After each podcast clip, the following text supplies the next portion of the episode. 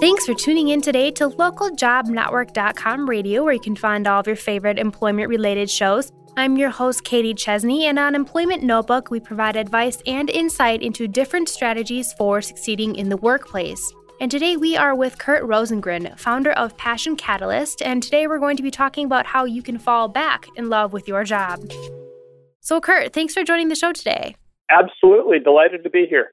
Now, before we dive into this topic, can you tell us a little bit about yourself and what Passion Catalyst is? Absolutely.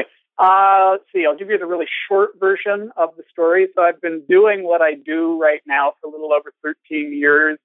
Prior to doing this, I was a professional malcontent, so I know the other side of the story of not being happy with uh, what it is that you're doing, mm-hmm. and then doing something where you're completely on fire about what you're doing. And uh, definitely will take the latter. Really, my focus for that period of time has been has been primarily on three different questions, and that's what energizes me, what difference do I feel called to make, and then how do I weave that into a career and really ultimately a life that that will let me thrive. So it's been primarily coaching with also speaking and writing mixed in there as ways to deliver that message. So that's the very short version of it. Of course, I can go on and on and on, but that uh, that gives you a nutshell. That does. So, at Passion Catalyst, you mentioned that you do some coaching, speaking, and some writing. So, what kind of services do you provide for coaching? People typically will come to me when they are at a place where they're frustrated, they're stuck. Maybe they've been frustrated and stuck for a while. They have come to a point where they have been beating their heads against the wall for long enough that they realize this isn't going to change just by me sitting here and hoping it's going to change. I need some help mm-hmm. and uh, they know they're on the wrong path or uh, you know, if something isn't working, they feel frustrated. They feel like they're not doing something that really lines up with who they are or what really resonates with them, but they don't know what to do from there. They don't know how to make a change and they don't know what to make a change to. And so I will then help people first look inside and really get a solid insight. What makes you tick? What, what is it that energizes you? What is it that leaves you feeling energized and alive? And then turning the focus uh, outwards and saying, okay, what's out there uh, that will allow you to experience those things? Well, it sounds like I have the perfect guest here to talk about this today. And as we look to dive into this topic today about how to fall in love with your job again, I hope that you can shine some light on why people fall out of love with their current jobs or careers. And I feel like after you've been at your current role for whether that's years or months, something just happens and it just flips those shades off and you see things in a totally different light. Can you shed some light on why that happens and kind of, you know, what you should do when that happens to you?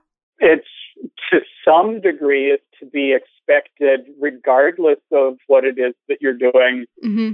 simply because you do it for long enough and it's not really eh, new any longer mm-hmm. and it becomes something where it's kind of like okay this was fun and exciting and what have you to figure out and to learn and to understand and all of this and now for the last 10 years I've done the same thing and had the same conversation and I loved this conversation once, but boy, I can do it in my sleep. Mm-hmm. And so I think to some degree that's just a natural part of things, and, and that's why change and growth, et cetera, is such an important part of staying energized. Because if you just are continuing on the same path, it's really easy to get stagnant over time.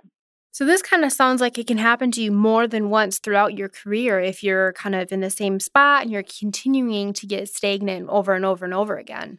Yeah, I mean, I think that I think that there is.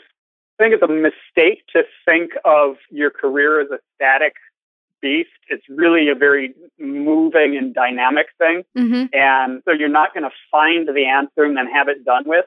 It's really something that you need to keep aware and keep moving at every stage of the game, and keep looking for ways to energize and re-energize what it is that you're doing and also to keep looking for okay how do i build on where i've been what are the new possibilities as i'm looking uh, as i'm looking into the future so that you have that vibrance and, and not the stagnant now, to kind of switch gears a little bit, on your website, which is wildaboutwork.com, you have some basics where you outlined a framework to get wild about your work again. So, what was the impetus behind the development of these basics and this framework? Well, I started out, uh, I actually started out my passion catalyst work with that focus of, of, career passion because I had been such a malcontent and so unhappy in my own path. Mm-hmm. And so that's, that's really where my awareness was. So I had been, you know, for many years, well, for, for all of the time that I've been working on this, this idea of pursuing your passion, finding a career that, that lights you up and, and makes you feel uh, energized and alive has been that focus one of the things that I realized fairly early on was that it wasn't just about finding that perfect job and then you're done. Mm-hmm. In fact, that was really only a part of it. And so some of it had less to do with the actual content of the job, uh, you know, what it is that you're doing, your job description, etc. And a lot of it had to do with your capacity to experience that energy. Mm-hmm. I would have clients come away from sessions where they reached out to me initially to say, Hey, I need to figure out where to from here. I'm stuck. I'm, this isn't working. And in the course of doing that, they would also come away with uh, homework like going and playing music for two hours each week. You know, they were an amateur musician and they got a lot of juice from that and they didn't really, weren't really doing that in their lives at that point. Or going and creating a date night with their spouse because they weren't getting the quality time with their spouse, and that was having a negative impact on just how they felt overall. And part of the effect of that was that it was having a negative impact on how they were able to show up at work. You know, this is not therapy, this is not, you know, any such thing, but it's really just this acknowledgement of we don't actually exist in silos. Mm-hmm. The person who shows up for work is the person who is showing up in that relationship and is the person that is showing up energized and alive with playing music, etc. So anything that you can do to raise the energy levels overall gives you more ability to feel energized at work because you're simply in a in a better place. Mm-hmm. And so I realized that it was really this it was really not just okay what do I do if my goal is to help people feel as energized and alive those seems to be my theme words today uh, if your goal is to feel as energized and alive in your work, it's important clearly to say, here's what my focus is. Here's the job that I do that makes me feel energized and alive. It's also incredibly important to say, okay, how can I create a life that allows me to feel as much of that energy as possible? I think of it as as you're going to the going to the well of passion of, mm-hmm. of, feeling energized, and you throw the container down there on at the end of the rope, and you bring it up.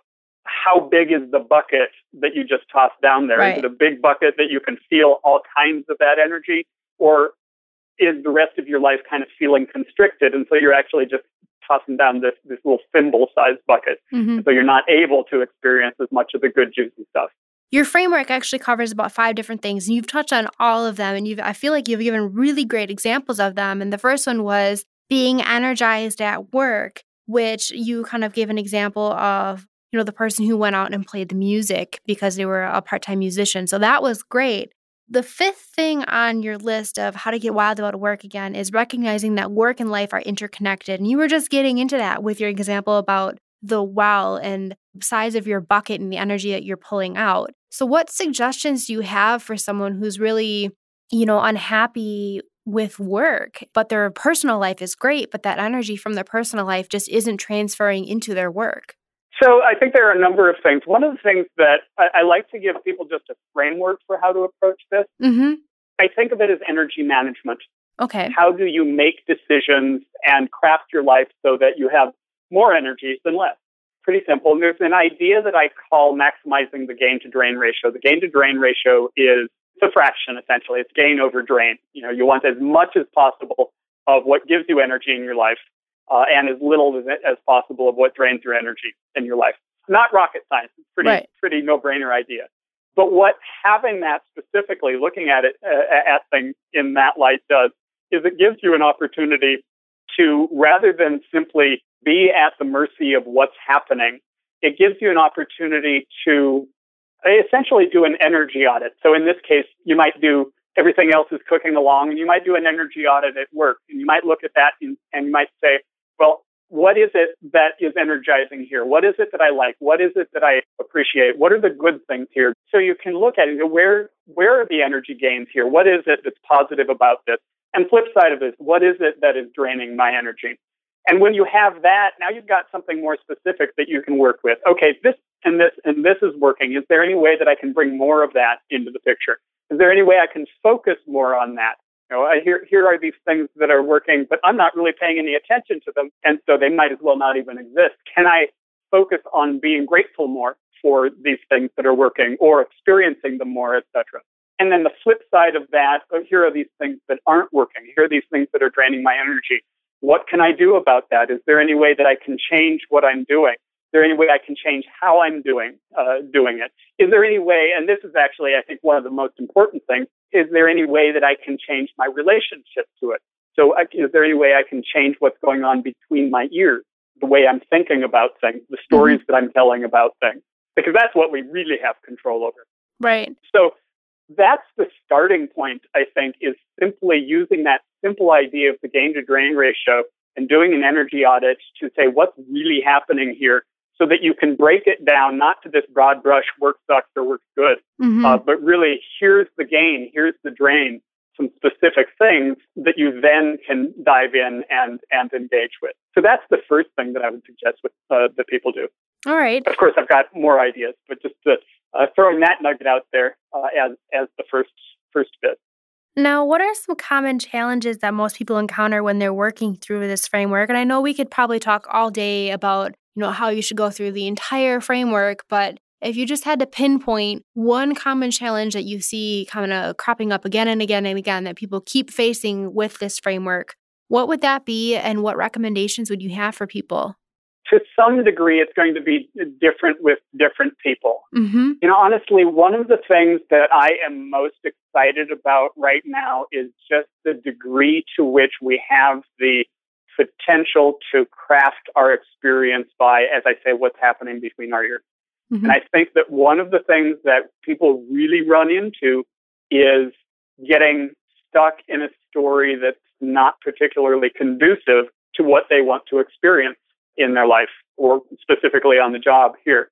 To give an example, I was working with a client and he was just kind of complaining about the meetings and the and the drama of, of the people in the meetings that he was at and and you know just it was this energy drain for him and it's a law and so there's a story that went with that which was that these people had these drama there was something wrong with that and that it's something somehow had something to do with him and he would get pulled into the drama and he would get pulled into the feeling but mm-hmm. and it would drain drain him and so we talked about it and and what came out of that was that he was just going to start making up funny stories about what where their drama was coming from because he was already he was already making up stories that's what we do mm-hmm. i mean that's just kind of how the human mind works and I said, well, as long as I'm making up stories, I may, might as well make up stories that amuse me. And so he started doing that. And then at the same time, he started really just reminding himself that his story, that their drama somehow had something to do with him, was just a story and he could change that as well. So he disconnected himself from feeling like their crisis was not his. He didn't have to get pulled into that. And so he started playing with that. And I, I just had coffee with him the other day and we were talking about it. And I said, boy, you know, that changed my meetings like you wouldn't believe. His experience of meetings isn't anywhere near as draining as they used to be. None of that had anything to do with what happened externally. Mm-hmm. It all had to do with the story he was telling in his mind. And I think that that's one thing that I would really encourage people to just build an awareness, continually just coming back and saying, what, what's the story I'm telling here? What, what's the story about this? Is mm-hmm. this really helping me or is this hindering me? And it's such a simple change, especially with the example that you gave. I think that everyone has or will encounter some kind of drama in the workplace. And just changing that story up just a little bit can make a huge impact on your overall outlook on your job, maybe your career overall as well. Yeah, absolutely. So the summary of that, I think, is to simply be aware that what you are perhaps experiencing as reality isn't actually reality. It's the story that you're telling that you then look at as a lens through that story. And if you change that, then you really ultimately change what you experience. Now, we are unfortunately running out of time today, but I do want to give you the floor here at the end to share any final pieces of advice or tips with our listeners on this topic and how they can fall in love with their jobs again. The biggest thing is just to stay aware and to constantly be asking yourself questions. And, and, those questions might be about where's the gain here, where's the drain here. I, I've had clients come back to me years later and said, you know, Curt, I constantly use that checking out the gain and the drain uh, as I'm, you know, looking at my situation, as I'm making decisions about things to do, choices to make, etc. So really just stay aware of checking in with that gain and checking in with that drain. Stay aware of what's the story that I'm telling and then really take a look at your life in 360 degrees and ask, how is the rest of my life supporting or getting in the way of what I want to experience at work, how I want to experience life on the job. I think you're right. We could talk, uh, we could probably have a 24 hour interview and I would still have things to say. uh, uh, but, but those are some of the biggies. And I guess the, the last thing is don't fall into the trap of thinking you have no control over anything. It's amazing how much, when you start to really break it down into the pieces and parts, as I was talking about, it's amazing, especially over time, how much potential there is to sculpt your job, to sculpt your work, and to ultimately sculpt your career to really reflect more of what makes you feel energized and alive and to reduce what creates that friction and that drain. And with that final piece of advice, we will close out today's show on employment notebooks. So I just want to thank Curt for joining us and sharing his expert advice. We do appreciate it. My pleasure. It was great fun. Well, I'm glad you had fun. And if you are looking to find more employment related shows, head over to ljnradio.com. And if you have any comments, questions, or suggestions for the LJN Radio team, do send us an email at ljnradio at localjobnetwork.com. And once again, I'm your host, Katie Chesney with LJN Radio, and I wish you the best of luck with your career.